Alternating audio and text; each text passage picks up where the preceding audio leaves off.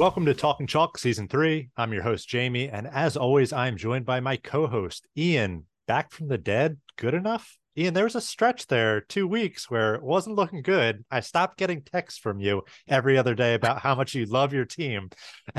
and now I love I still loved my team even during that time. Are we confident again after coming off a win? Yeah, yeah. I mean, after that offensive explosion, there's no cure for a 600 OPS week like a 18 homer, 11 steal week. And the the Mook week was really rough. The Brennan week was not good, but yeah, last week uh your guys exploded and uh yeah, right back into it because early early season the the standings we, are pretty crazy. And you know, we could talk about that because like you know the not to overreact after a month. It's still only been a month, and uh thankfully I'd had a couple of good offensive weeks prior to going into a little mini slump. Um, usually I call it for pitchers when they reach that point, they reach like a dead arm period, you know, after a few starts in, if they pitch bad, it's just a little dead arm. I got to come up with a term for it for hitters, but I feel like my hitters had that. Right. Okay. That's fair uh, enough. But on the overreaction front, it's like, even when I had a 600 OPS, Mook was trying to make me feel bad about it because I was playing him that week. And it's like, look, I know this. I know this offense is going to hit. I, you know, and sure enough, the the next week, I, I never panicked. Luke said you weren't returning his texts. He was he was very worried. I was returning his texts. I was just doing other things. I uh I, I think I went to like a fancy dinner with my girlfriend one of those nights, and I sent him a picture of like a you know a nice like tuna steak dinner or something like that. Gotcha, gotcha. Well, you're back into it. Like I said, the early season here. It seems like the the standings have been crazy because every week it seems like people are winning 10 nothing you know 8 to 4 there's not many ties. It's it does and, and i feel like last year it was like hard to beat anybody you know like yeah. really beat somebody. There was always the no matter what it turned out six six seven five and yeah this year it's been i mean the the blowouts. And yeah seven five doesn't move you in the standings but 10 nothing you know that elevator up or elevator down for for either team Oh yeah. See, I feel like it's like the once you hit the eight win threshold, yeah. you start to feel really good, and then and then each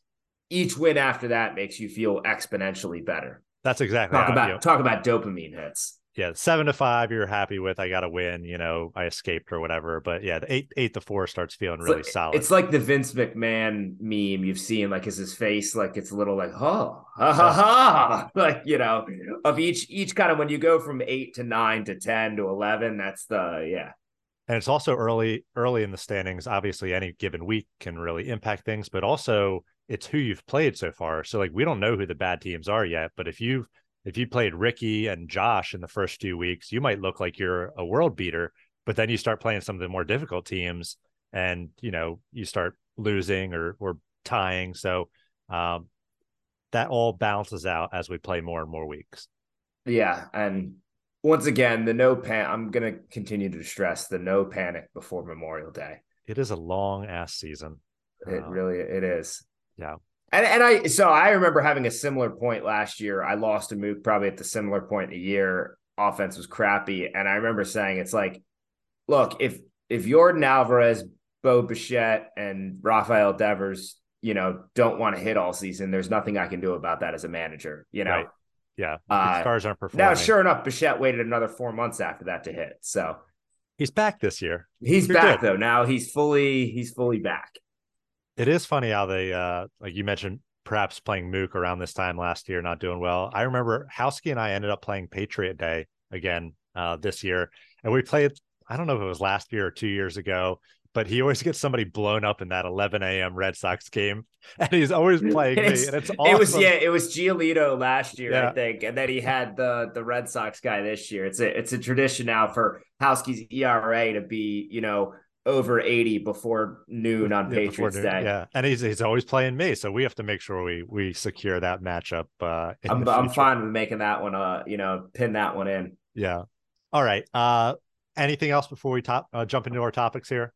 No, I feel like we got a we got a lot to cover. Yeah. Uh first, you know, major trade of the uh the season not involving, you know, claiming rookies and and uh, yeah, first real trade. Like but and some big names, George Springer for uh for Shane Bieber, Ben and, yeah. And I and I, you know me, I as soon as I saw this, I got excited. I love these kind of deals. I love the player for player swap. You know, especially I, at this point in the year, I like each manager putting their nuts on the table kind of and not being scared to get them cut off, you know? I'm a big proponent of this type of trade also, mostly because I'm trying to make these trades all the time. I find myself in April and May reaching out to guys and no one wants to, you know, make the the beer for pizza type trade. And I, and both of these and it's did. exactly what I said when I saw it. I was like, as Jamie would say, beer for pizza. Yep. the perfect beer for pizza trade. Uh so I guess which side you know, which side do you like in this? I, I, I really as soon as I saw it, I loved it. And I, you know, Mook was talking to me not about trade ideas, but earlier that morning, basically saying like he needed an outfielder and wanted to get an outfielder. And uh, you know, I I didn't have anything to match because I'm, you know, not like I have surplus outfielders, but you know, I said to him, I was like, oh, even if I were to trade like my surplus hitter like Mountcastle, you would say, like, I'm like, you're never going to give me a pitcher that I would want. And, right. you know, I didn't think Bieber would even be movable. And I thought then I saw this deal come out and I thought, I just thought it made a ton of sense for both managers. Um, you know, the beer for pizza aspect is Ben has been streaming a lot. Yeah. You know, has been definitely short staff starting pitchers. Um, you know, Bieber feels like a guy that I think because Mook just got him from nowhere, and he just seems like the type of guy Mook will find another of them. I know Bieber's money. been yeah. a, a very, very good pitcher and really probably underappreciated for the past whatever three or four years. Um, I yeah, I I think it's perfect for each of them. Um, Mook, I think, has plenty of pitching. He p- proves he can not only identify pitchers uh, and pitching talent, but he's also very good at playing matchups and streaming that guy or two every week as he needs. Uh, it seems like you know he has the best ERA and WHIP. I'm you know I'm pretty certain in the Roto standings. Uh, just so I thought it made a lot of sense. And and the other uh, the the big aspect I'll say is that you always have to pay more on the pitching side. I feel like in our league in terms of from a value standpoint, and that's where I thought this equaled out perfectly. It's aside from the fact that you want to look at whether the players are struggling or not. Because look, if they were hot right now, neither of these guys would be dealt. Uh, but if you say, okay, Bieber's 27, Springer's 33, you know, you're giving theoretically, you know, the younger player on the pitching side to carry more weight to kind of like theoretically kind of balance that out of the what I always call kind of the uh, the hitter premium. Yeah, I mean, I'll echo a lot of your your thoughts there. I was very surprised that Bieber was even movable. Uh, you know, I was that would be a player that I likely would have been interested in at least until I looked under the hood a little bit. And it seemed like Bieber, the under the hood metrics don't look great this year, but the surface level metric, you know, stats do. Uh, and you know, Mook, I think, is trying to get out from under him before things maybe start to turn bad. Uh, it's kind of funny because I, I feel like Mook probably did not look under the hood, but he bases it off what he sees. sees but right. what he saw, this is a case of I think of what he saw matched up with under the hood. And and look, it's easy to see he's not striking out as many guys, and and there's been a a significant decline in a strikeout rate type of thing that stabilizes pretty quickly. You know, so you know we have a sample size of whatever six, what six, seven starts at this point. Uh, that being said, I mean, I I would still, you know, I I could still see Bieber turning around. A lot of pitchers do this, you know, where you have a not so great month, um, and and as Mook would say he seems like the type of guy who just knows how to pitch too. For sure. I mean, he has six quality starts out of seven starts so far. So I don't like, think I have six quality starts in the last three weeks. Yeah, I mean that's, uh, and we'll talk about that maybe a little bit coming up with just how pitchers work uh, and, and what to value in our league. But that is especially valuable. He went eight innings in his last uh, start and seven the prior start, so that is also very valuable. Uh, at the same time, Springer has been struggling this season so far. As you mentioned, he's older. You know, I think he's going to turn 34 this year. And for a guy that, you know. By the way, Bieber just got another quality start, nine strikeouts this time, too. I know it's against the Tigers, but. Oh, wow. Yeah. Nice, just, nice just debut for Ben. Yeah. Good gracious. Any, any, uh, yeah, he struck out a lot of guys, uh, and he had not been. So I, I guess I like this for Ben a little bit more. Um, I feel like Springer, you know, anytime you're you're buying into a 34 year old hitter, the speed, not that Springer was ever going to steal a ton of bases. He stole 14 last year. Uh, that He's goes four this year. Yeah, that that goes you know relatively quickly as you reach your mid 30s. Um, I don't know. I mean, it's a beer for pizza type trade, so both guys are making that determination. Uh, and think so the other thing I'll say is like I don't disc I don't mind that you know Springer doesn't necessarily you know Springer might be kept this year. He, you know, at some point he's he's probably going to be dropped within say what the next two years in terms of from being kept. And you know, I think he's a guy that okay, you can he can be your eighth keeper going into next year, or even if you end up dropping him, I I have confidence in Mook kind of backfilling it and him having more of the need for the outfield. I think Springer, you know, I know his numbers are not good right now, but his underlying hitting numbers are good, you know, in terms of his you know his hard hit percentages and expected stats and all that stuff. So there's no reason to think that you know I think he's dying yet after a, a cold first month. The big thing is he still has sorry five stolen bases, um, so that's encouraging, and he still hits the top of what is a very good lineup in Toronto. Uh, I think the biggest question mark for Springer as he's old is you know I I, I don't think he's had 400 plate appearances in the last two years. Yeah, I mean he hasn't played a. That's season. my bigger concern is the full season, but I think on a per rate per game um, basis, you know, you you really know what you're getting, and I and I think this. Maybe you don't think this as much because you have so many keeper outfielders. I feel like we feel the opposite on this. Like I think it's hard to fill four outfield slots in this league and have four guys that you really like. Yeah, and and Mook's offense, you know, is it's pretty pathetic. You know, he had some big names, but so many of his guys, Jazz is batting 223, Pete Alonso. Yeah, I, I, think he had all of his hits against me. Yeah, Tommy Just. Get, that out. 239. Edman too. So of of Mook's 11 starting uh hitters, he's got two, three, four, five, six, seven, eight. He's got eight of his 11 batting below 240.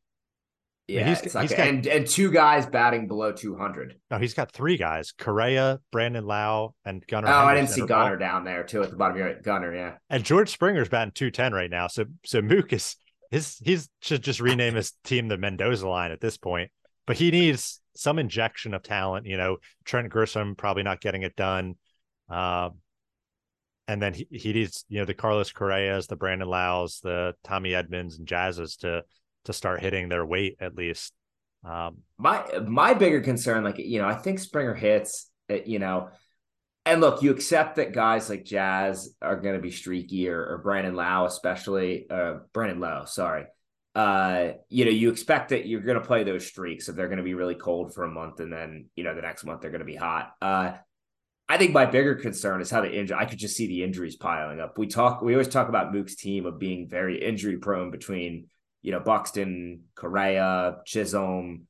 Uh, you know, you add in Springer to this, and, and Eloy's already on the IR. I, I could just see a point in the season where, you know, three of those guys are all on the IR at the same time. Yeah, I mean, it, I don't mind adding the the reinforcements, so to speak, uh, because someone is invariably going to go on the IR. Uh, Gunnar Henderson might go, I don't know, maybe go down at some point if he keeps batting below 200. I don't know what they're doing. That's him. a whole nother interesting conversation, I think, to to unpack. I I, te- I text Mook every two weeks or so asking, is is it time, Mook? I mean, I'm I'm loving the Jordan Walker AAA uh, experience. I don't want to, you know, roster a guy who's struggling, and he wasn't even Yeah, oh, yeah. You know, in Just not the same playing way.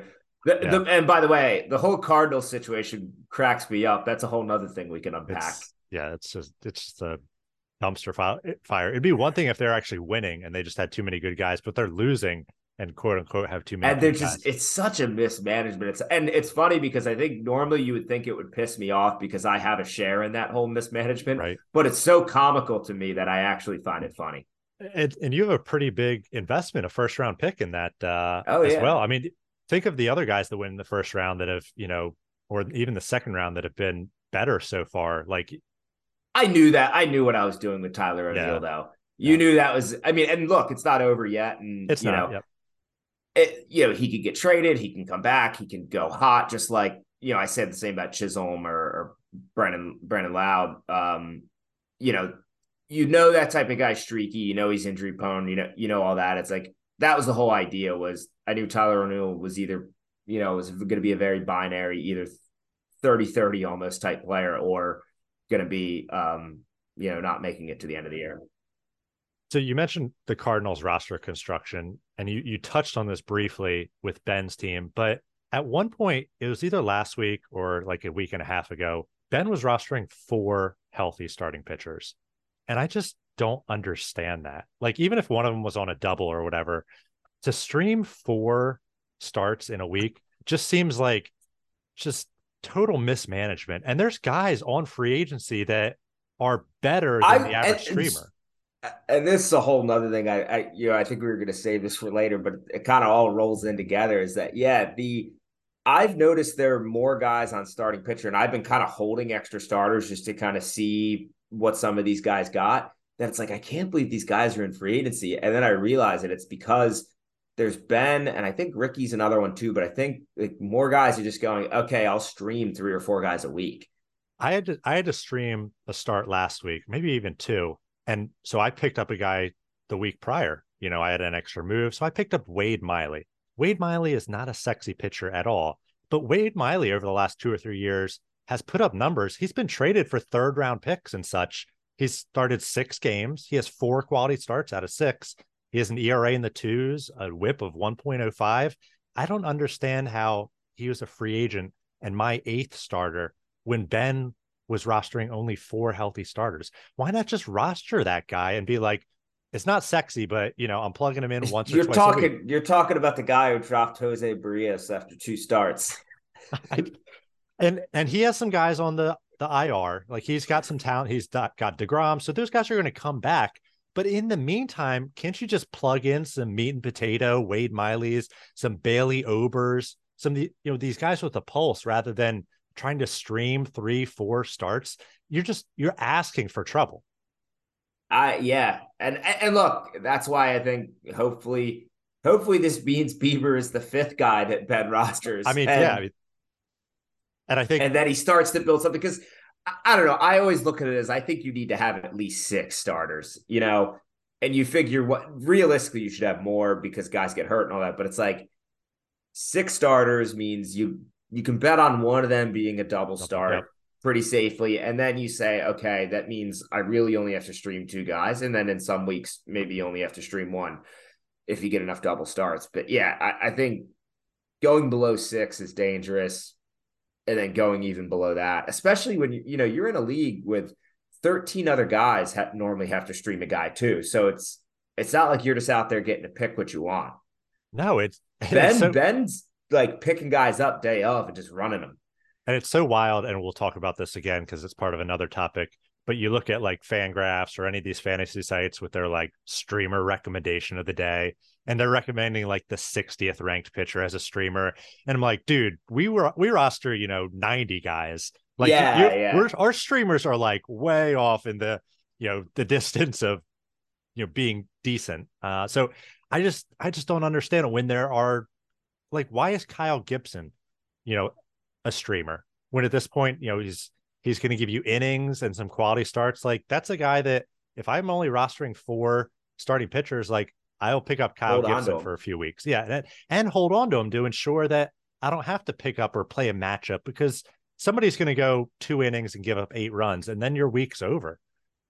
Yeah. I, and, and I said that, I think to you, I don't think I said on this pod, but I texted you, I think week one when I was like, man, with these new rules and the pitch clock, like we are back to really playing Minesweeper again with the streams of any one of these guys can just blow up on you and and that can happen with your your other pitchers as well. But like, no, I know it's just it's it just seems even more likely with you know with the guys that are left out there. And you mentioned wanting to keep like roster at least six starters, and like I'm usually in like the seven or eight boat myself, and that's like, where I've been all year. Yeah, I've been I've been holding all year at least probably eight to be honest, if you count Taj Bradley. And I'm, I'm always even in May, I'm looking like what's my playoff roster look like? Who are my eight starters? Who are my five relievers? Do I have like a swing spot for streaming? Like I'm constantly reevaluating that. So I am looking for that seventh and eighth starter the for the entirety of the year and I'm not afraid to roster a guy for two or three or four weeks to see whether he's going to be that guy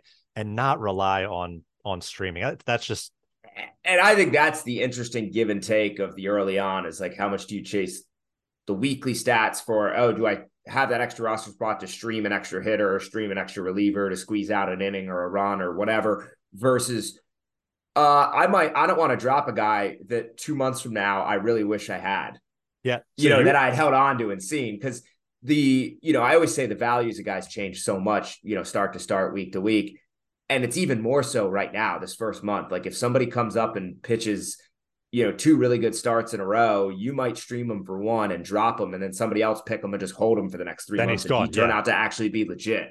Yeah. It's I love I love that though that it's like uh, you know the constantly the price is kind of set of like the buy sell hold aspect of our league of that kind of churning through guys in a way I guess I, and, and I think it's more I don't know that you know I, it feels like there's more of that opportunity in the first four to you know the first month to six weeks of the season because there's so much change in value I guess Yeah, I was a little bit pissed at my draft this year because again, I drafted no later than the seventh round, and I picked some like guys that were immediately going to go on the IR, IR. And I was kicking myself thinking like I probably could have gotten a better active player in the seventh round, and now I'm going to have to pick up guys off free agency to fill my roster spots. But invariably, there's always really good players like on free agency. Michael King, excellent reliever on the Yankees, was drafted then dropped and I snagged him. And now he's like, he's getting some saves. He might be the guy.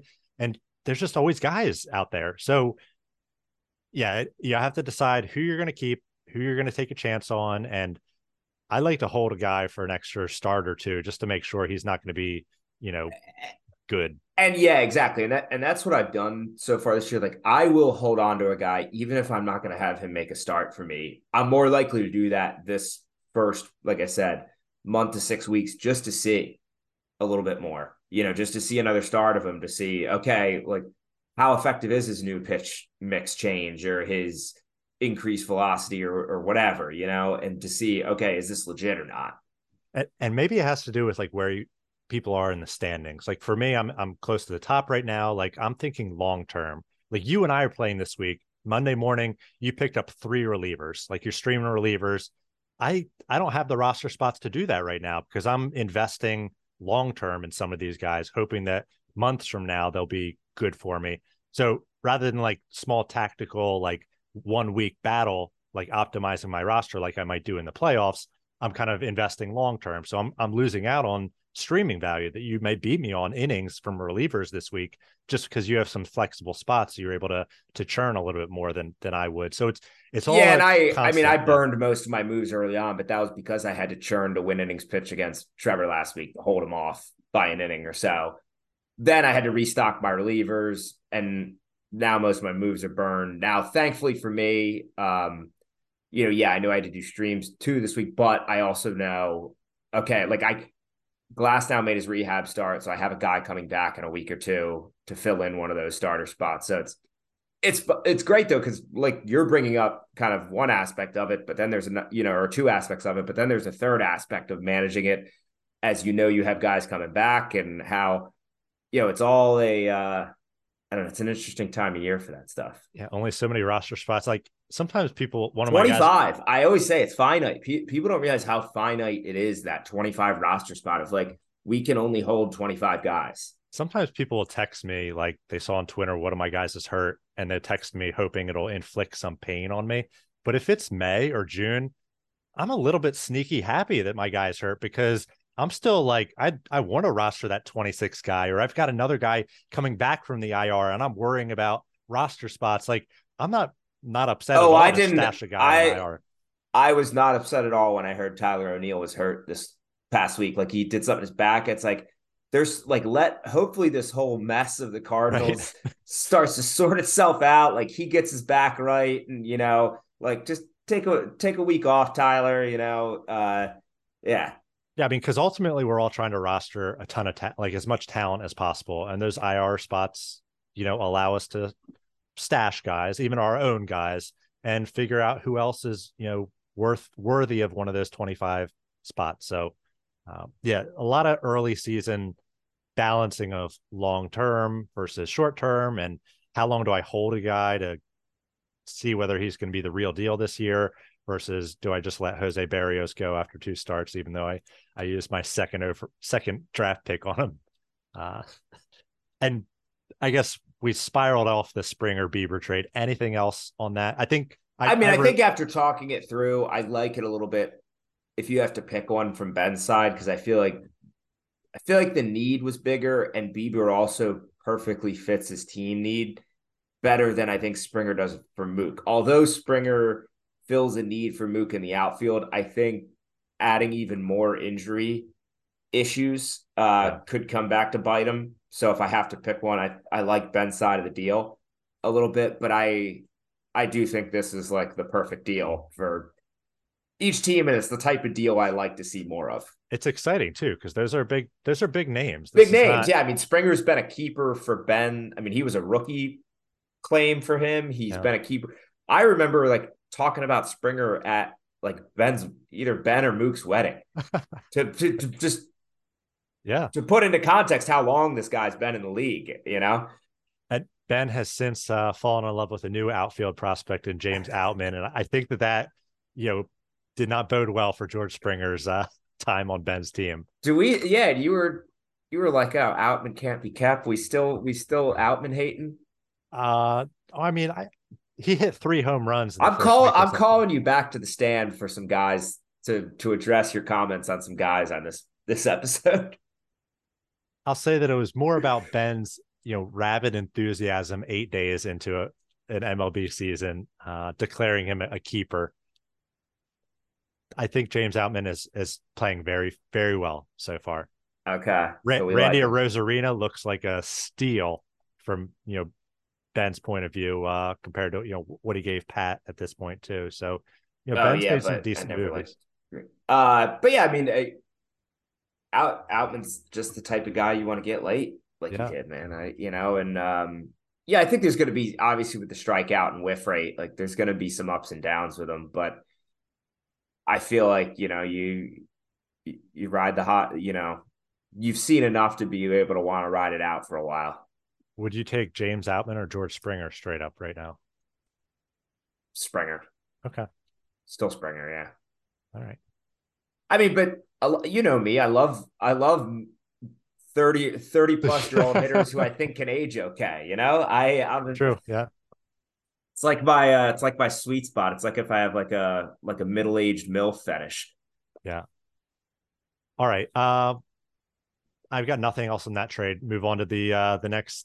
I, it's all you know intermixed, which is pretty. Neat. We ran through a lot, but I all right. So this are you, you want to go through my like expert Twitter rankings yeah. whole conversation? Okay, so I'll give you some context how I text you about this and I brought this up. So there was a comment on Twitter by Eric Cross, who's like a you know, yeah, he's a I know pretty, he's you you know who he is, yeah. He's a B B minus level. uh Yeah, yeah. He's he's yeah. he's one of um I don't know. He's anyway one of the big like kind of. I feel like he does a lot of prospect stuff, but yeah. Anyway, he's a he's a Twitter slash fantasy baseball personality.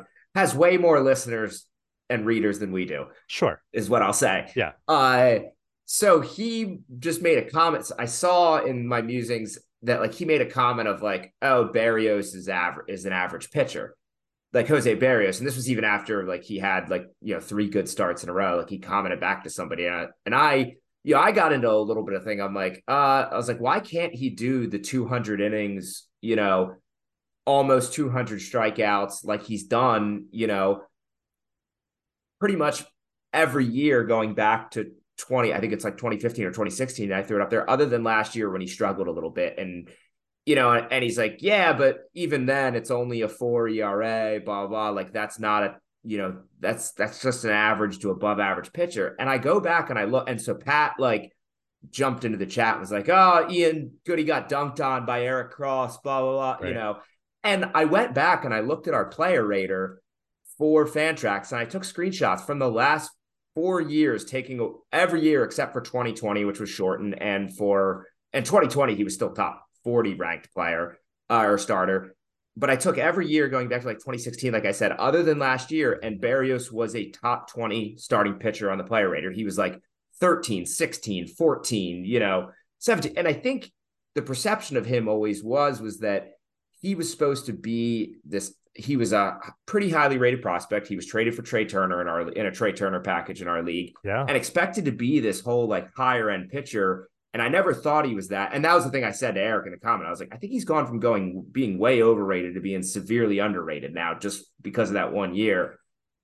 And I the so the whole point of the thing was was he ranked clearly as a top 20 starter for like four years in our league, given the 200 innings, the whatever, the the decent ERA and the 190 strikeouts.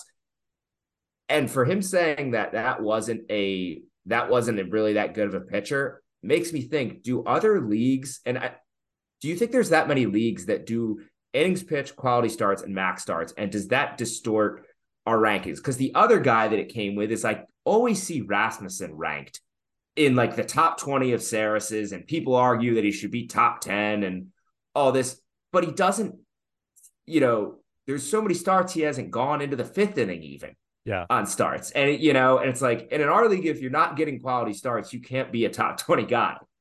I think it's I think it's important to understand how each of these sites or these analysts rank guys and why they rank them a certain way. Like for you know Sarris, it's all about his own metric, his stuff plus, which he came up with. Which part of me is like that's kind of e- egocentric that you know you focus all your um, analysis and all your rankings on this thing that you came up with. But also, you know, on second thought, why else would you do it any other way? Because speaking about guys like Eric Cross, Eric Cross is not coming up with anything new or unique or value added. What he is is a guy that's going to compile opinions from a lot of different places into his own, you know, ranking set. He's not he's not a Kiley McDaniel, he's not a Keith Law, he's not bringing any expertise to the table to say, "Oh, here's why you should believe this thing." If anything, he's just taking all those other guys and just mashing it together into a list. And there's a but see, and I think that would be valuable. And, I, and look, I like most of what he produces actually, uh, and because I think it's like okay, I'm fine with that if you're taking those kind of other expert metrics, so to speak, if you want to call it, and aggregating it and translating it into a fantasy sense and putting a fantasy perspective on it. So just want to throw that in. So, and I I agree. There's some obviously there's a market for it, right? Like that people are like you and I are rabid for fantasy al- uh, analysis. I follow Eric Cross as well, but yeah. you know if if his opinion differs from one of the guys I put in my like A tier, I'm obviously not taking Eric Cross's word for it because I know that he's not coming up with anything unique himself. He has no expertise outside of doing this for a long time. If you and I started writing and doing this, you know, five, ten years ago, we would be Eric. We would be as you know as followed as Eric Cross. We would have just as many uh, followers, just as much cachet, but neither of us are bringing anything unique to the table. Like, like I said, a Kiley McDaniel or Keith Law or Eno Sarris even. Uh, I had to pass that CPA exam, huh? Damn it. so, yeah, it's important, you know, going back to like Eno's list, it's important to understand that everything for him is based on stuff. So, like a guy that goes five innings and, you know, strikes out seven might rank really highly on his list if he's got great stuff. But for us, that's okay. But I'd rather have the sixth inning, the quality start, and strike out five guys instead of seven. And then other sites are focused so much on like the the public, which is like 12 team Yahoo or 12 team wins, 10 wins, team. Yeah. And, yeah. It's wins. It's uh sometimes it's weekly leagues, not even daily leagues. So I played in a weekly league where you only started five pitchers. So like, yeah, some of these like Jose Berrios is not going to be one of your five pitchers in that type of 12 team league. Like, or maybe he is, but he's like your fifth best one. Yeah. Uh, so and only if he has a good matchup that week, you know, right, or he's on a double or something like yeah. that. Uh, so ev- it's also context dependent, and I, I would agree with you that our league, first of all, I think our pitching stats are fucking awesome. I love, I love our and that was what I also going to say. I think our setup is the best. I think it is the, the the combination of quality starts and innings pitch with the starts limit I mean, it's almost like it's it and the really, 14 teams. yeah, it, it rewards the Justin Verlanders going seven, you know, innings every single time. It, it rewards you uh not just streaming guys uh and you know missing on quality starts, but rostering guys that are going to get quality starts that pitch deep into games. I mean, to be honest, it's almost about like the guys that make 30 starts, the guys that pitch 170 innings, no matter their strikeout rate, are pretty fucking valuable in our league. Yeah. And that's why Berrios was so high on our player rater, and that was my point. But it's see that was, and that's where it got to this. It's like I don't think anybody like I don't think most other leagues either value that or care about that, and especially not some of these guys with their rankings like Sarris with a stuff plus, or you know, I don't know, say Cross, who's just not I don't know playing in a different playing in a more common league format, I guess. Sure. I don't know. Or trying to write to that. You're trying to You're write trying to, to yeah. a more yeah, and I get it. You're trying to write to your audience, and most guys aren't playing in a 14 team, you know, nine max start, you know, innings pitch league. So I, I don't know. I the yeah, and I I reason I wanted to bring that up is just because I feel like we, at least in like the expat chat, like we talk about these rankings so much, right? And it's like it's funny how much they you gotta. And I think this with any of the insight of these guys, it's like I follow these guys for ideas. I don't Right. I don't do anything because they say, or I don't rank. You know, I rank my own guys. I they could. Br- I follow them so they bring up guys that may be showing something, and then I can look into it more and see if they fit onto my roster or not. Uh, but it's it's you got to remember in all of this, I guess that our I think our league setup is unique.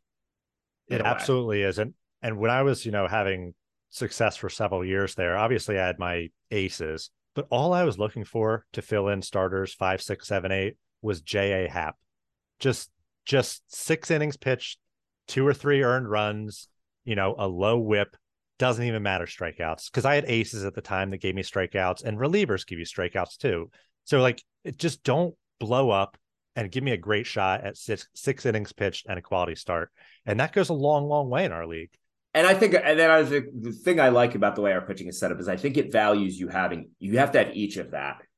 Now you could just have like, you know, six or seven horses like Duty had last year, but most of the time you can't put that together.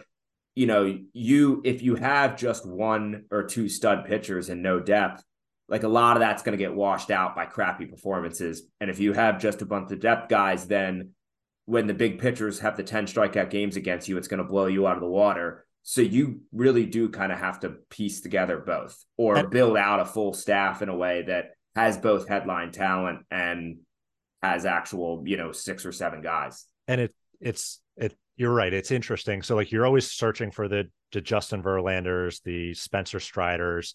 But I feel like at a certain point, if you have some of those guys, continuing to search for them, the the rookies that show those types of skills are often the same ones that have control issues and don't go deep into games also. And and this brings up another really good point how, you know, at, there's there's been like the Miller's chase recently right, yeah. of like with the rookies and but and we could lump Bradley into this and these other guys and it's like it's so funny how like Houski being the great example gets so obsessed with the next pitching prospect that's coming up and but it's they exactly do that and it's like even if they have a good start you know then their next start isn't so good because they're uh, it just seems like so yeah Houski specifically is a great example because Houski kept Aaron Nola he kept Corbin Burnes, he kept Lance Lynn.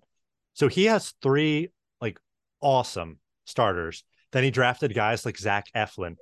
To be honest after his three aces all he should be looking for are Zach Eflins. If you fill out like roster spots four through through seven or eight with Zach Eflins you win pitching every week. yeah, yeah you have, like I said, you have the high end guy that you know when they have their hot week, then okay, nobody else is going to be able to touch your, you know, touch your heights of your strikeout totals or innings or whatever. You don't need Mason Millers, and again, Mason Miller might turn out fine, but like you don't need to chase the sexy guys because most of the time they blow up in your face, and you can't afford that because that just cancels out your aces, or they don't make it deep into games. Like you should be looking for the boring chalk like the Wade Miley's. Like again, Zach Eflin's and Wade Miley's after you already have some aces are how you should build pitching staffs, at least in my opinion. Or like Stroman's a guy like that. Yeah. Oh, abs- absolutely. Yep. Stroman and the Jordan Montgomery. It's just the meat and potatoes, 8K per nine.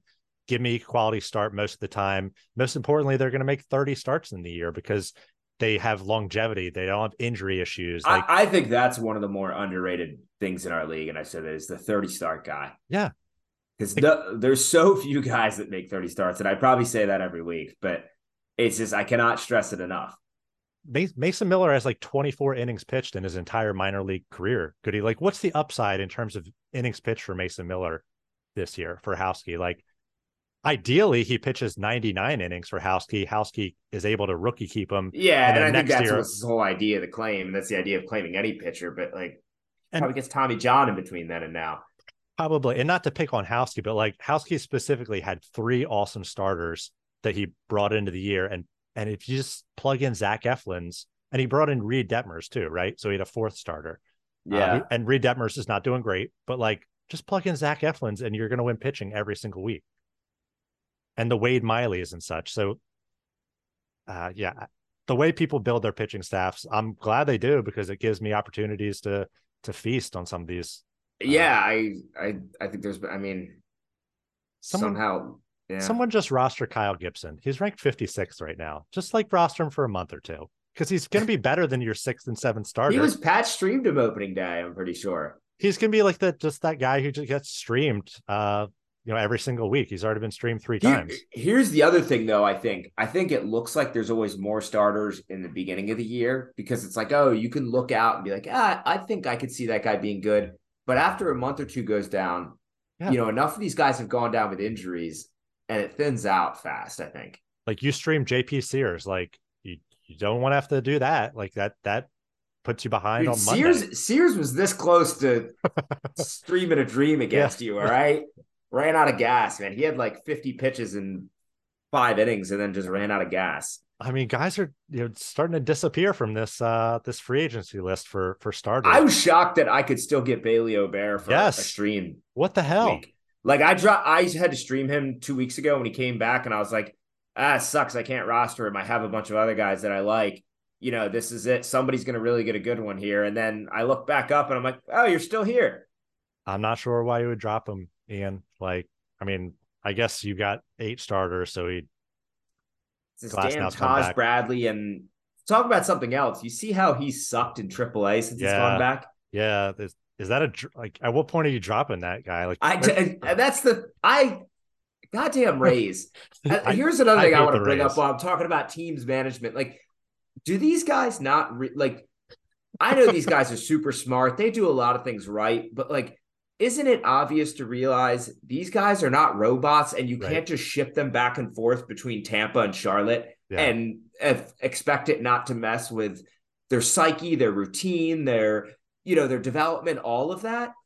Yeah, Jordan Walker's hitting 150 in AAA too right now, and I'm like, yeah, and, and the thing is with Walker is he shouldn't have been up to begin with, knowing what type yeah. of an outfield logjam you had. Like, wait until you have a clear, okay, I'm gonna play him at least five days, six days a week and and he's earned and you could have left him down in the minors and had him earn it and then you wait for a spot to open up and then he's why do you a, create this situation? He's not even a good outfielder. Like that's the other thing yeah. awful. Like yeah it's not it's not like he's giving you value no matter what you know and yeah. But it, it, yeah the i hate rostering tampa bay guys. Like i hate tampa bay prospects. Anytime you know kyle manzardo or whatever or like junior caminero they're oh, high oh, I, on By the way, whatever, I'm going like, on record about Manzardo. He's going to come up and be a platoon bat. That's what I'm saying. Like they're, they're going to, and it's. I mean, look at how long it's taken for Josh Lowe. I don't even know if yeah. he has full time playing time yet. They're going to play five days a week, which is fine, but like he's going to sit two days in a row against lefties. At least, you're like, fuck. Yeah, I hate I hate the Rays for fantasy. No, uh, and what they do works, and it's it it's does. right. I, I, I disagree with them on the way they're managing their pitchers because they're starting they're they're doing the bulk days with Fleming and stuff instead of Bradley. Meanwhile, you're messing, like I said, with the psyche development and routine of your best pitching prospect. When it's like, hey, if he proves that he pitches well in the majors, just let him run with it. Then, uh, but on the on the hitting side, I get it. It works. That you know them keeping guys fresh and all that. It's not good for fantasy team fantasy for our fantasy rosters, but it works. Right. That's fine. Uh, the Bradley thing, I see him struggling in AAA, and I just think this clearly doesn't actually work though. And and to a whole nother point to pile onto this, one more point is it's not like these guys have less arm injuries than any other team the Rays pitchers get hurt just as much. They act like they have some secret formula that they know how, you know, the data to protect their pitchers, and they just don't. That's the yeah. end of my fucking Kevin Cash Rays bullshit rant. But at the end of the day, we have to recognize the fact that they have zero payroll compared to most every other team, and they still beat all these other teams. So, like, they do something right. I if, agree. I, if, they if do I was, obviously do something right. If I was an MLB owner and I had my choice of, you know, management or you know GM, like I would probably just instill all the Rays guys and give them a budget and win every World Series because I think they they probably would. Uh, but definitely not conducive and uh, you know, does not match. I wouldn't. I tell you what, I wouldn't let him run a goddamn fantasy roster. Right, definitely not. All right. Uh, God, where were we? Starters and sorry, I had to. I've been waiting. It's been like a month since we've recorded. I've had a lot of thoughts about that. You, you probably need up. to drop Ta- Taj Bradley. There, there's a lot of guys in our league with dead roster spots. I don't know what the fuck they're doing. Like, but I 20... think that goes back to the early in the year where you're holding, you're trying to hold value. I guess you know, like we were saying, like you kind of hold that extra starter. You the same concept applies elsewhere. Like Brent Brendan is holding uh Christian Encarnacion uh Strand, Strand, which is, you know, fine. But, but like Brendan's in fourth. Brendan's in fourth. Like what the fuck yeah, doing, I, I thought that too. Like I went to look at his roster when I saw he's in fourth, and I'm thinking of like, oh God, why is he still like we Brendan, you haven't been in the playoffs in like four years. Like, let this run a little bit. There'll be plenty of time for stashing later yeah like you have to change modes like and this is guy this is a guy who could be fine but it's not like he's a top 10 prospect or, yeah. or anything and yeah i played brendan last week i had a down week but i escaped by the skin of my teeth because brendan was rostering a bunch of guys he shouldn't have like that, that probably would have gotten him the win just having another spot or two and he's not the only one there's other other guys doing it pat is pat competing or is pat you know got one foot in both camps and and that's why I think I said that earlier in the year when you're like, oh, Pat can compete. I'm like, yeah, but he won't. he will choose not. He will like who is Justin Henry Malloy? Yeah, what the fuck? Who is that? Yeah, like if you have Kyle Manzardo, who at least is rookie eligible, like if if James, but it doesn't matter because he's rostering. He already has his rookie slots filled. Sure, but like if one of those guys, if Elly De La Cruz comes up in July, like at least you can slide Manzardo down. You can't slide Justin Henry Malloy down. And who the fuck is he? Who is that? and Matthew Liber, uh. Liberatore. So, so Matthew has, Libtard. Yeah, sorry. So he's got three dead roster spots right now out of 25. So like, and, and this, the this league, is, like Liber, Liberatore, like how good is he going to be? Right. Like we keep saying with all these pitching prospects, like it, you know, he's he's not better than any of those guys, or he's not more exciting than any of those guys, and we just saw three out of four of those guys fall on their face. I can forgive Kyle Manzardo. Like you, you want one spot, okay, that's like, fine. Yeah, Pat, yeah. Pat is definitely, you know, he was bottomed out last year. He's trying to turn it around. Like unless he trades one of these guys, he's kind of stuck a little bit. But like an extra two roster spots that are dead, one guy that you and I haven't even heard of, like what the Pat must know some. Maybe Eric Cross tweeted about. Maybe Eric Cross. Yeah, if, if Pat's basing anything. oh, and here's another thing that cracks me up about those guys because I know Pat follows a lot of these guys. Like, like, and I, and I follow Cross too. But there's a couple of these guys too, where it yeah. blows my mind. They go a little bit too deep down the minor. So at the same point that they're writing for, I feel like the mainstream leagues. Obviously, on the other point, they're writing for these deep, like rookie dynasty yeah. leagues where I feel like Pat probably gets hyped up by some of these guys when it's like, right. okay, yeah, if we had a 50 you know player dynasty team, then yeah, maybe I'd want to be on the lookout for what this guy's doing in high A, you know. But there, once again, in our league, we you can only hold on to 10 guys going into next year, including rookies. There is not a lot of content produced for our specific type of league, as you mentioned. You know, there's the 12 team public which leagues, is why we fill a niche. Which is why, yeah, which was why this podcast is important, Ian. And people that listen to it do better than the people that don't. And then you've got, like you said, you've got the deep dynasty leagues. Then half the uh, people just write about NFBC and like free agency yeah. bucks and things, and like, oh, that is useless for our league too. So you really have to know who you're reading, what they're writing to and you know why they're writing a certain way. And you can still glean nuggets from it for sure. Like i follow all those guys too but but you got to understand its context. Yeah. Like if eric you cross know? if eric cross texts you know uh, or tweets about you know some rookie that's been hot over the last two or three weeks in the minors great. Like that that's something i now i know. Like I, now not, i know. I should yeah. i should look into that. Yeah, I, should, I, and I wouldn't have known. I don't that. need to rush. I don't need to run and go stash him. You know, because he's he's part of like the the Twitter like fantasy people that tweet you know 20 times a day they're trying to they, they have thousands of followers not tens of thousands or millions like they they're trying to they're they're hustlers for lack of a yeah oh yeah, yeah they're playing their likes i get yeah. it so and you know they're trying to make make a career or what have you and like i certainly respect that but like i said they they provide some value but i would not you know trust them to um to do certain things uh, Who's who else's roster can we tear, tear apart while I'm, we're here? I am I'm trying not to just open up random rosters and just fly off the handle. And I, I didn't want it to be to be like this. I don't even think we had roster tear apart on the list here. But this just kind of somehow spawned Oh, out into Can we talk about Bills rookies? Uh, what's this Colas or whatever the number Oscar Colas, the number one the guy who we didn't know who he was until Is the it- night before the draft. is in the minors now. He's in the Josh, minors. Josh, Hey, at least at doing- least he'll be rookie eligible. right, yeah. Uh, Josh Jung is doing just fine. He's striking out like a shit ton, which is going to catch up to him like 33%, but he's got eight home runs. hey, man, eight, yeah, eight home runs. I mean, you Yeah. gotta love it. So, you know, that that's fine, but still that I don't know. Everybody makes mistakes, Ian. That's why I just keep telling myself. Yeah, Me I- too. yeah, I, mean, he like I said, he fumbled those early. Yeah. I mean, and the thing was the the, the saddest thing about it, he could have just done nothing and gotten Dylan Crews, and I think it would have been totally acceptable. You know, Yeah. That's uh yeah, he did like seriously, he did. I mean, not, like I don't, and I get it. We don't want to overrate a college player, but it's like if he did that, I think everybody else would have just been like, yeah, yeah, okay. I mean, he also he had he was in, had an opportunity to outweigh Verhowski for Corbin Carroll last year, and I asked. That's that goes a little bit into I know, the, the hindsight I bias. I hear you, but I don't know. Like, all right, let's uh let's let's let's move move on. with to- the with the number one waiver pick, you have a lot of time to think about it. Okay. yeah, well, that that I feel like makes his decision wor- worse. Uh, Oh no, in that it does. Yes, I agree. All right, so we hit on streaming, we hit on pitching, we hit on roster churning and the you know having to Oh balance yeah. things. Uh, I, I added on there. Do we know which teams are good in this in this? So, league? all right, yeah, I do want to add on to this. So, Pat sent a picture of to expat on Monday morning of our standings, and he drew a line below Mook, and he drew a line, of course, conveniently below himself. right, and he said, yeah, yeah, and he said everybody above the top line are competitors.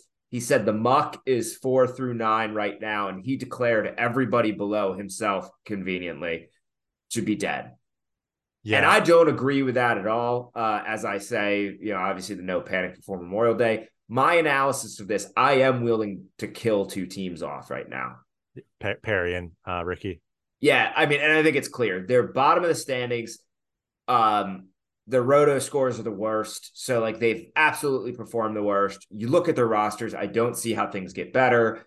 You know, they just each have problems. Uh, so yeah, they're dead. I think, and and I, I don't think there's anything else to say other than that about them, right? Yeah, I mean, Rick. You look at Ricky's roster. Ricky's been is flipping streams just as much as Ben. just- it's bad. Yeah, I, I'm trying to trade good. trade with Ricky, and it's just it's not going anywhere because he doesn't have any talent to to To give move. I up. mean, Jose Abreu's dead. Like, I, and I didn't see that coming, man. I- Before he got kept, I was hoping he'd be dropped in because I'm like, oh yeah, him going to the Astros is going to be great. Like you know, you love I love me some 34 year old you know professional hitters, but man, yeah, he just died. But that's the risk with those guys; they die. Ricky had his three keeper pitchers, starting pitchers, all of whom are quite All good. been bad. And he Harry does the same with Manoah. I mean, do- Manoah not being good. Ricky doesn't have didn't add any pitching talent. Uh, he, he's everybody's got an ERA in the sixes on his team. On his And- team. And here's my thing and looking at the standings. Everybody above Perry. This is why I say to counter Pat's argument, Trevor, Ben, and Bill are not dead. I can look at each of their rosters and at least make a case for them, you know, being in the mix for, you know, let's say at least through the All Star break. Yeah, So I- I, and I can say something nice about each of them. Trevor's team, I think, has good. His offense is shit, but he has some good pitching. And I always say, you know, good pitching in our league because of the, as we said, the innings pitch limit, or sorry, the innings pitch stat, the max starts, yada yada yada, can help you. Can really cover up a lot if you have a good combination. And I can see him, you know, with some of these guys. Like I can see Wisniewski getting better. I could see Rasmussen pitching better. You know, yada yada. Um, Bill, I just feel like what's got I you know, I feel like he has decent on each side. He has enough talent on each side. Like you have Cease, Peralta, Cole, Gilbert, yeah. Musgrove. Like that's all really back, good yep. starting pitchers. Um, you know, Pasquantino's been good. Matt Olson's hit 11 home runs. We said Jung's brought the power. You know, I can I can see enough there where like his offense doesn't suck like Trevor's. Uh, and Ben, I like his trade for Bieber. Um, you know, and I feel like Ben just always outplays himself. I think it just looking at the standings, I think like just mathematically, Pat's tiers made sense. You know, obviously the the top three are grouped, the middle are grouped, and the bottom are kind of grouped in terms of the standings. But one but week can flip that. I agree. If you actually look at the rosters, I don't think that that is uh, the case at all. And I yeah. certainly would not declare the the three teams right below Pat to be and, dead. And that's and that's the thing. It's like it's one thing to have this. I, I feel like look at the standings at you know if this was the case like three or four months in, but it's like a month from now you double the the sample size of right. what the games have been played. You know of what's here now. You know. Yeah, and some of these guys are better managers than others, and you can fake it for six weeks, as we saw in Ben's championship season. But if you play a 23 week, you know, season or however many weeks we play these days, that's hard to keep it up over that period of time. And you have to you have to make so many decisions, like dozens, if not hundreds of decisions throughout the course of the year. And guys that are better at this are going to, on average, make better decisions than the other people, and they're going to they're going to rise. The cream rises to the top. So you know, Ben has made some decent decisions uh, and been a pretty good manager the last few years. Like, can he make better decisions than Pat? Probably. And like we just talked. I think Pat's just on their mindset alone. Yeah. You know, with Pat Ross, you know, three dead roster spots, and Ben just, you know, yeah. So Pat's five, the metal. five games ahead of Ben right now, but like, who gives a shit? We're one month into yeah. the season. Like over the course of the time, like period of time, or the season. Yeah, that that's that's nothing. So yeah, I, it's hard to tell who's got a good good shot. Like you said, you had two bad weeks that you sunk down, and then you had a good week and popped back up. Brendan's had a nice little streak recently. Mook has you know done a lot for himself. I'm, ro- I'm obviously rooting on Brendan. Yeah. Um, he shouldn't be stashing guys, but I'm rooting on him. And like I don't know, I told him to just drop Rendon at this point. Like you drop that guy, like there's probably no one picking him up. I I mean, I don't know. Like yeah, it's funny. Here's one other thing I want to talk about roster drop. It's funny the whole exercise of like you kind of play. All right, when you're managing rosters, you we kind of manage like really a 27 or 28 man roster because you drop guys knowing you'll be able to get them back. And I right. think it changes in that like okay, if I drop this guy in the middle of the week, I can get him back before the end of the week. But if I drop him on Friday and he's in free and he's a free agent on Monday when everybody's got fresh moves, he's good as gone. And a good example of that of like Will Smith for me. I picked him up after he got a save. He didn't get a save for like a week or two, but I still wanted to hold like around, you know, that Rangers, you know, kind of corner of the market. I had him and Hernandez just in case um sure what's his name? Leclerc fucked it up, which he eventually did. Yeah. And it's like I, I remember dropping each of them at one point, and then like when I got Will Smith back in time, like after like I dropped him, let him clear waivers, got him back. You know, I feel it's like funny. That's what? especially I feel like that's especially true with relievers since they're like so often streamed. I feel like we all have our yeah. guys. And we just oh, yeah, oh yeah yeah yeah. we yeah. wrote. I mean, like you said, it's like Brent Honeywell deserves a home. Like,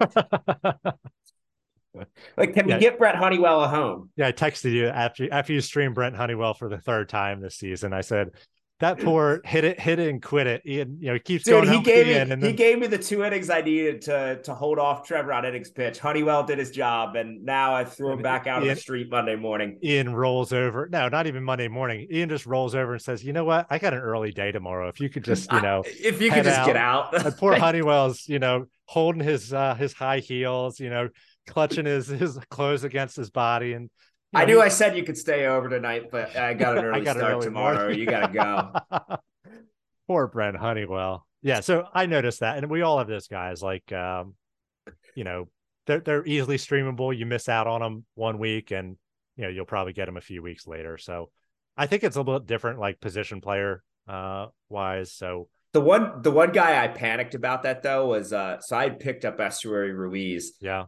And then I dropped him in my matchup against Mook because like I needed, I think it was because like Gray had a good start that night. So I wanted to like pick him up to hold on to him to see, you know. And Ruiz in like the two days he was on waivers stole five bases. Like just went and I was like, oh holy shit. Like, you know, and because he didn't steal a base for like a week or so when I was there, like he went into a little mini slump. And then, oh, thank God I got him back because this guy is a eh, eh, he just steals everything that's not nailed down. Is he? I'm, I've been thinking about it. Like, I'm not sure whether he is good in in our league or he's not. probably so no. He's good in our league because he's fast as shit, and the A's are so bad. They're just gonna. And I like what the A's are doing. They're just gonna run him at leadoff all year to see if he'll hit enough to be viable. Sure. So, so I get that, but like because they have also, nothing else to do. He also OPSs in the 600s. And I know he's had a hot week like the last week. He went like, he yeah. Oh, no. Last year, he was, last week, he was fantastic. He hit like 500 and he stole like six bags. But can you roster a guy who has zero home runs and has an OPS in the yes, 600s? I can. Yes, I can because I need a platoon guy for either Pederson yeah. and or Tyler O'Neill anyway. So he kind of just like, oh, Peter, you know, Pederson's not playing tonight because there's a lefty up.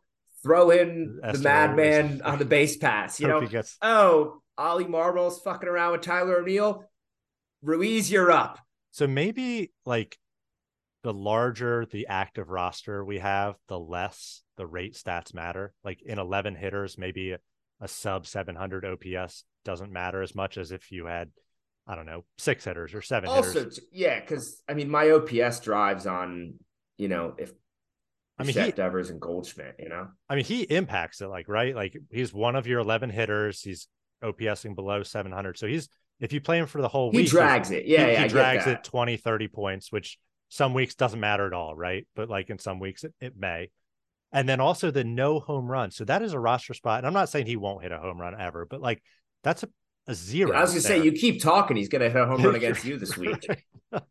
now he he's he has some RBI and he has some uh some he hits runs because guys that runs, run. yeah. Uh, so it's it's like he's almost like a four, a four category guy, but he dragged not that zero home runs drags you down, but it's a lost opportunity, right? Like any other schmo can hit home runs. So I I wonder like whether it's worth worthwhile. It'd be like a a reliever that steals you know that he gets 50 saves but has a ERA in like the sixes and sevens and a, a WHIP of like oh, one. Oh, the yacht was it like Betancourt or something like that? Like right, like this is like do you still roster that guy? Ago. So it's interesting. I'm not sure what the right answer is. It's 17 steals. I, I know. so maybe maybe he can single handedly win you that stat, and that's worthwhile. This guy, this guy is everything Pat ever dreamed of Billy Hamilton, Hamilton would be. Yeah, and it's and and I think I think changes, the conversation yeah. would be different if he wasn't a leadoff hitter because I think him being a leadoff hitter, I think, is going to artificially drive up his both his steals just because of opportunities, right, and his you know his runs. Yep uh, so I think like yeah, like I and remember bats, you know, Mook had Berti for a while last year, and he like batted ninth for the Marlins, but it's like you needed a stolen base guy, so he played him some. Like Ruiz batting leadoff every night is, I, I think, just makes it a little bit more, to, you know, tolerable. And I, I like, and uh, he's a, and all I can, I can't use anything other way to describe than he's a madman. It's fun watching him. He gets on base, and you just know he's taking off and maybe he's only been caught two times. For me, Berti had like multi-position eligibility. You could plug him in a lot of spots, and I know that you struggle in outfield, especially. So yeah. I see an outfielder, I'm like, that guy can't even make the roster on my team, but it's different for you. So yeah, I don't, I don't know what the right answer is. He, he maybe is worthwhile. Um, but yeah, it's certainly fun. Like 17 steals through however however many games. Like he's going to steal 60 this year. That's pretty crazy. And, and, and I mean, it's kind of cool with the new rules this year. Is it's like more guys could steal more. You, you yeah. know what I mean? It's like it's be fun to see. Like I remember back when we first were started playing fantasy baseball, like Carl Crawford, Crawford stole 60 yeah. bases.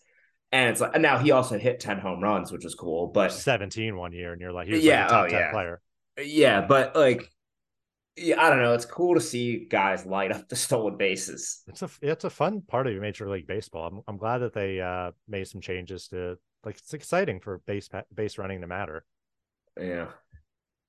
What? Sorry, I had to give him love while he was hot, and you know, I'll probably drop him in two weeks when he goes like oh for 24. Right. And then he'll he'll steal six bags over the three week yeah. the three day waiver period and you'll just be itching because be right back to him in Fantrax, can the person that drops a player submit yes. A waiver claim? And okay, I actually so like that. that's different than Yahoo. Yeah, yeah, and I like that. It's like, why shouldn't you be able to use your waiver? You know. Let's uh let's finish this thing off because we're going a little bit long here by talking about some of the uh okay yeah we got to get to the real The real interesting questions. I don't know if they're real interesting questions, but you wanted to address some of the the hot starts. You had one player that you really wanted. I really just wanted to talk about Mitch Keller. Yeah, who's I think the fourth ranked player right now overall. Yeah, uh, he had a great start last night. Talk talk. So do talk you about do Mitch you Keller. respect him yet? Is he a potential keeper yet? Because you were like, you're not keeping Mitch Keller.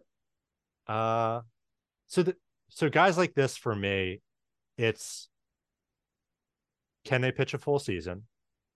Like Which I all? think we kind of know Keller can. and can he, can he you know maintain his control and his stuff for the whole season? Because you have That's guys the who, question. you have guys that put up 50 inning samples like this. I want I don't want to say all the time, but they do it. Ubaldo Yeah. Jimenez, Ubaldo Jimenez pitched to a, a ERA in the ones for two thirds of the season, and it was like a top five player. Like so, guys do it, but then you know the wheels can come off pretty quickly. Give me the guy that's done it 200 innings three seasons in a row. That's that's who I put in my top 20. Mitch Keller is certainly in you know contention for top 40 at this point or top 50, which is rosterable and perhaps keepable on the right team. So yeah, he's def- definitely taken a step forward in my mind based on these first 50 innings that he's pitched. Yeah, and I, I mean, everything speaks to the underlying metrics. It's the pitch. You know, he's changed his pitch mix. He's out of the cutter. That's been effective. His strikeout rate's up. His walk rate's down. You know, batted ball data, all that stuff. You know, all great. Obviously, you know, league of adjustments, and also can he hold it up? I think it's trending up a lot though for him. I really like him. I liked him going into the draft. I think he becomes a really compelling guy. And I don't know if you could think about a guy that you'd throw him out against for me. Uh, Hmm. but I think I could easily see him being a keeper, is my point. Who do you prefer between him and Joe Ryan? I feel like Ryan did it last season also. Yeah, yeah, Ryan's got a better track record for it. And Ryan seems to keep getting better too, right. just like Keller is. Um, and then, so another guy that also on Mook's team, like Justin Steele, has similar stats. Maybe not. I'd the rather go. Keller than Steele. Yeah, probably. Uh, Yeah, that's not even close. The- the- I don't think Steele Steele's a guy. It's gonna end just- at some point for smoke, him. smoke and mirrors. Yeah, or his either that or his arm's gonna fall off. It's both, really. I don't think he lasts all year, even if All his arm doesn't fall off. Here's here's the real question: uh, Luzardo or Keller? Oof, I knew you were gonna do it. That's not.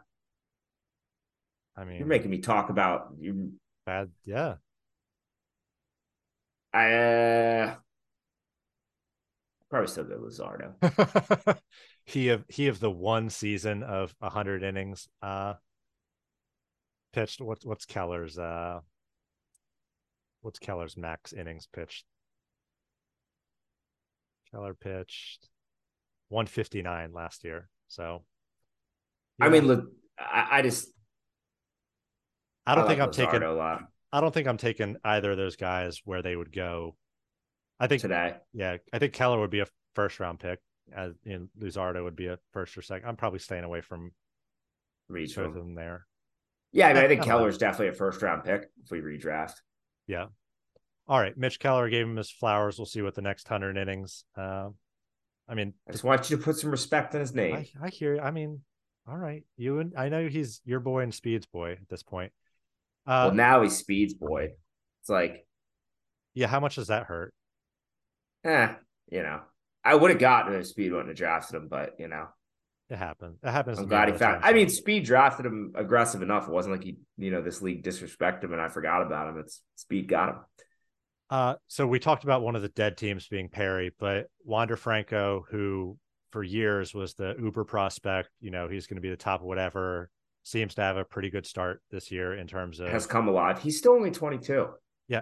Jesus Christ. I didn't know his. Uh, yeah. Yeah. pretty crazy, right?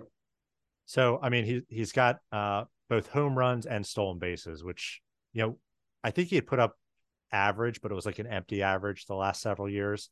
And he's finally getting into the, the counting stats, which, you know, matter for us. In, in Per- Perry's going to do it again, by the way. You remember two years ago, Vlad was like the number one or number two ranked player, and Perry was like dead last. Yeah. That's going to happen again, isn't it? He's going to have this awesome breakout and just he's just be sitting in the bottom of the standings. he's just not good at fantasy baseball. I mean, what I don't know what else there's to say at this point. I keep trying to trade for Josh Hader from him, uh, but he he doesn't want any. He doesn't want any. Yeah. I mean, He's Franco use- though, it's like you gotta you gotta say this is what and I would have downplayed Franco going into this year because it's like I, I I don't know. I think it's the same similar to Vlad Jr. too. It's like these guys are so hyped up at such a young age that I think even in like one year draft leagues where it's like you just assume that they're just going to be good immediately. And it's like, okay, I'm not going to really believe you're good until you, you know, you I mean- prove that you're actually good. Franco was hurt last year. He played half a season, 83 games. Yeah. He hit six home runs in half a season. That's not good No, not at all. at all. And the, the year before, he also played half a season. He hit seven home runs in half a season. Now that was his Got seven home runs now. and he's got seven home runs in you know a quarter of a season now so and even less than a quarter so yeah if he turns it on and starts slugging and you know ops above 900 again as a That said, his 22-year-old, entire team's hitting right now. So, yeah the rays are just you know, we want to see this for a little you're- bit. you're hating Uh, on their Taj Bradley management they're uh yeah their hitting lineup, they know how to manage that. for sure all right so Wander Franco uh Perry you know finally We're big on him. yeah uh I mean, good for Perry, but I guess it doesn't matter. it doesn't matter I get you know we should probably talk about Corbin Carroll at this point um Same age as Wander Franco. Same age as Wander Franco. Uh, Corbin Carroll in a dynasty draft. If we if we were redrafting this league from scratch, same rules eventually, but no one owns anybody. How high would Corbin Carroll go? I think first round. Yeah, I I think so. I, I mean, you talk about Carl Crawford, like the combination of a little bit of power and the speed. Yeah, know? it's like you just I mean, the better the just like with the wins in a week, we're saying like everything above eight's just exponentially better. It's like every little bit he hits ends up proving to be a better hitter. It exponentially grows because the speed's so much. Yeah, I mean, if he hits 20, even if he hits 18 and steals, you know, 40 this year and hits above 280, right now he's hitting 300. Like that. Yeah, and I mean his expected not quite so good, but it's like it's not like he's you know striking out a whole ton. You know, he's he's striking out 24% of the time as a rookie. Like that's fine. Like he's holding his own. You know, you you could see that getting better. it, it is certainly an unfair comparison, uh, talking about him compared to Esteury Ruiz, but Corbin Carroll is OPSing 900 right now, batting 300. Where so he is not he's not hurting you anywhere. And oftentimes in our league, to get steals, you have to make sacrifices. You're going to get a guy that isn't going to hit for power, or you know is going to OPS yeah, in the 700s. Esteury Ruiz has Has 70% more steals than him. I understand. Cor- but yeah, like you don't have to make any sacrifices with Corbin Carroll. He's been awesome. Um, No, and I get I I get that aspect, and like you always got to evaluate. Like I think in uh, look, Carroll on his own is exactly. It's like everything you want in a in a you know top one or two player on your team, star player. It's the you know carries you across every stat category, gives you positive value, accumulates the stats because he's gonna put. It looks like he's gonna put up pretty gaudy stolen base numbers. Not quite Esteury Ruiz numbers, but good numbers. Uh, so yeah, it's he's a he is a true fantasy. You know, I'm anointing him fantasy cornerstone, yeah, I get. I guess my only even more so than Franco is with this breakout to me. Yeah, They're the same age. Yeah, Like I go I guess Carroll so. over Franco. Don't even have to think about it. I think that that's how it would play out as well. Uh, I'm not even sure if see Carroll or Carroll doesn't have two seasons of mediocrity, above average play for like an MLB Yeah, player. Granted, he was just in the minors. Yeah. Like, so Franco, I think, has some bad taste in people's mouth. I don't think Franco would be a top 10 pick. I don't know if he'd be a top 20 pick in a redraft fantasy league. May, maybe. I think he'd definitely go in, in round two at least. You think? Yeah. Yeah, just based on age. Um, infield and age and yeah. yeah, all that. Pat's likely to take James Wood in that second round, too. So there, Yeah. there'd be some crazy things. Or Manzardo Right, right. or whoever that guy was. but yeah, uh, thank you for saving the league from uh, Dylan Crews, Corbin Carroll, and, you know, whoever the fuck. Um, What was it? Be. Crews, Carroll, and Chur- uh, Chourio. Yeah. Chourio. Yeah, Crews, Carroll, Chourio. Yeah. Uh, so you know, C- Corbin Carroll being awesome counteracts the fact that Juan Soto is a little bit dead right now, and we'll see uh, how it works out in the end for Houski. The next one we touched on briefly with James Outman, um, you know, has been awesome for a quarter of a season. If he I mean, this... that's it's great with him, but I'm not going to put him in the. I'm not going to put him at the level of any of these guys. Of like, I like, I think Outman still the jury's going to be really out on whether he's a keeper or not. But I think he's an exciting, he's a promising guy to hold in a league like ours. I think. Yeah, and I think sometimes these guys who come up right away without the prospect pedigree that a Carroll had or Jordan Walker, even if they do awesome, there's still a little bit of question about you know whether that it's real or not. Whereas yeah. Carroll, Carroll, there's no. Um, no and. I think with Outman, there's just more obvious in your face red flags like the strikeout rate right. and whiff rate and all that. Now look, got plenty of guys strike out a ton and play just fine. You know, in in today's modern game, it's just a always. It's always just a red flag of like, oh, even when you're hitting well, you're striking out this much. What what's it going to look like when you go in a slump? You know, right. or they figure you out. Are you going to be able to adjust back? You know. Yeah. So you know, obviously he's kept it up for the first third of the season or so. Speaking to that, one I want to add to this is Kelenic. Yeah, well, I think that he's been quite good. Uh, what's he ranked overall at this point? And, and all the underlying metrics look good. I'm sure Pat has. You know, However, okay, so the underlying metrics still look good, um, or they look good in terms of like his overall batted ball data. But I did see recently, as of today, through one of you know one of my various Twitter follows. Uh, he's been kind of starting to slump, I guess, the last week. Last Pitchers have been throwing more off speed to him again, which was always the calling card. And it's funny, like somebody commented, it was like, why'd they stop throwing him off speed to begin with? Right. so I still don't know if he's actually really proven that you know, now look, I think he's made some adjustments where he's had better plate coverage on, you know, fastballs and things like that. Like I still think he hasn't proven to hit off speed, or at least it's still a weakness for him. Uh, and that's been so we'll see. Um, like we said, the league's always looking to adjust to you, so that's when we really see how good you are.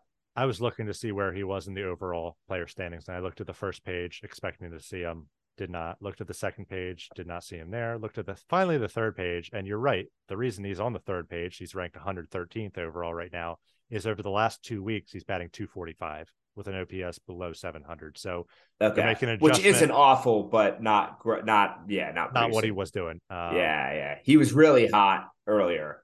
Yeah, before that, he's got five stolen bases, so he's seven home runs, five stolen bases. You you triple those stats right now, and that's a that's a fine season uh, for a guy.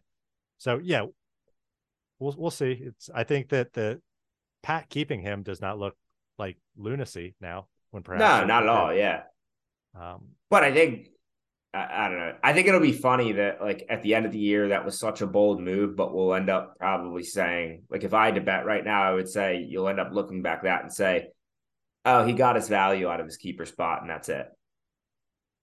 Yeah, I mean, like it wasn't some huge, you know, huge like coup, like yeah, yeah. like you yeah. normal, and, and, it's fine. Like if Kelenic turns into be a, let's just say what, what do we say, like a twenty five 18 guy or something like that, you know, that goes on streaks, like that's a good, fine player. That's yeah. If he's Pat's fifth or sixth best player, like that's yeah. Awesome.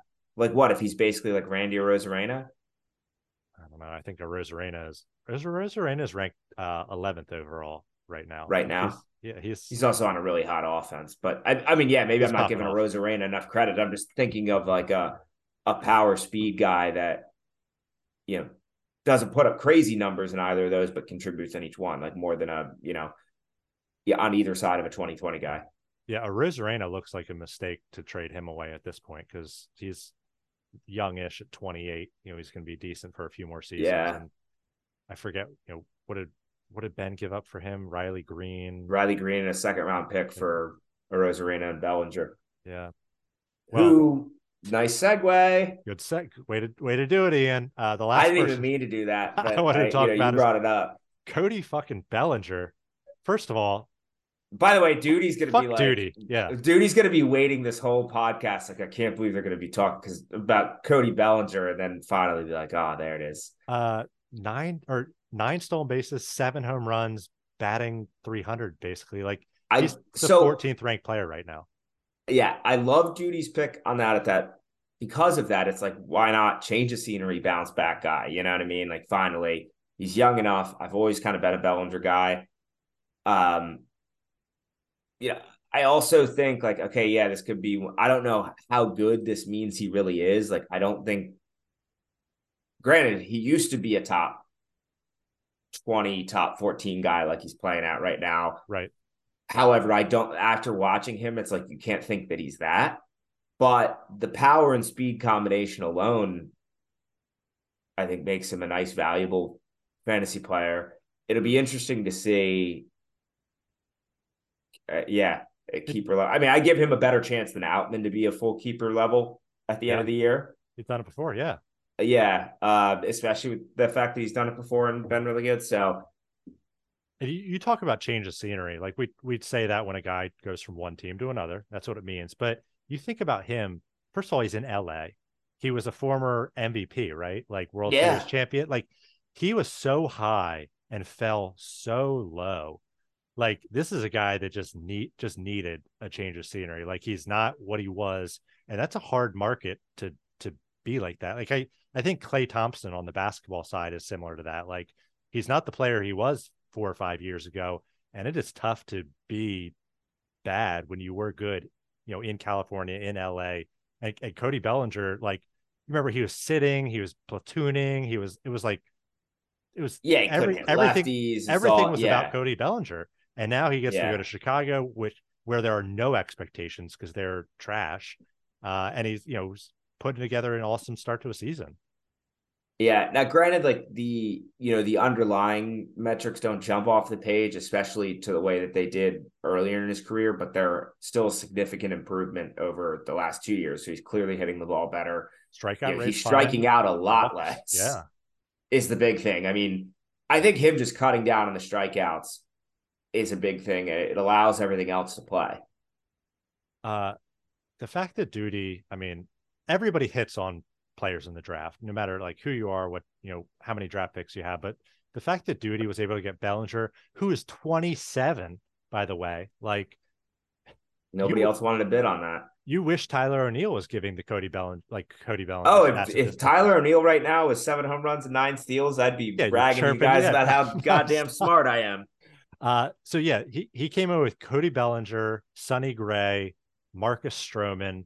These guys, he just, ah, fuck, fuck duty. I, I was hoping that he would, with the awesome keeper set, you know, take a step back due to the lack of um, draft capital. And he still I mean, yeah, some 'cause holes on his he's team. he's been able to mitigate the fact that he hasn't had Justin Verlander until a couple of days ago.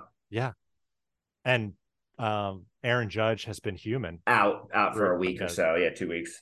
Uh, so uh, he still has major holes on his team, which is even more scary because he can just plug in. Like there are not many roster spots on my team which I can have clear upgrades for. Like if I start Oh, throwing dude, around Duty's- picks, but Duty's, Duty's some, offense, just it's like holes. There, yeah, like Christopher Morel, uh, Right. Javi Baez, Baez, Orlando Arcia, Harrison Bader, uh, JJ Bleday, Bleday. Like it's I mean, he should there's just a lot of places that he could get better. he should be throwing first, second, third round draft picks at you know some of these bad teams and, and taking their best non keeper uh, and plugging in and you know away you go. Yeah. No, I, I agree. That's what's I mean, he the big thing is is he hit on the starting pitchers in the draft to make a good staff. Um, It's- with with the It was a it was just a whole like, you know, cherry on top that he got Cody Bellinger out of it. uh, don't doesn't feel good. Mm. All right. Well, I think we hit on some players. There's probably a dozen more we could talk about, but it's a long season. We'll talk again. Yeah, I feel like this is a this is a good good run through. I feel like I got my my rants out. I didn't even I didn't have to bitch about Blake Snell. Like I'm feeling good. Yeah. And you know, Back to back quality starts. I know we we only average about a dozen listeners, and I'm not sure if most of them are in the league or if anybody's outside of the league. And I know there's some people out there that just listen to a bunch of fantasy analysis and aggregate it. So if Eric Cross is listening to this podcast, you know, for for insight, I'm I'm I'm sorry, Eric. I, I don't mean to disrespect anything that you've done. You just you know Really had a dog on him. I Pat tweeted at him in our whole argument, tried to get him to go on our pod. no response. no response.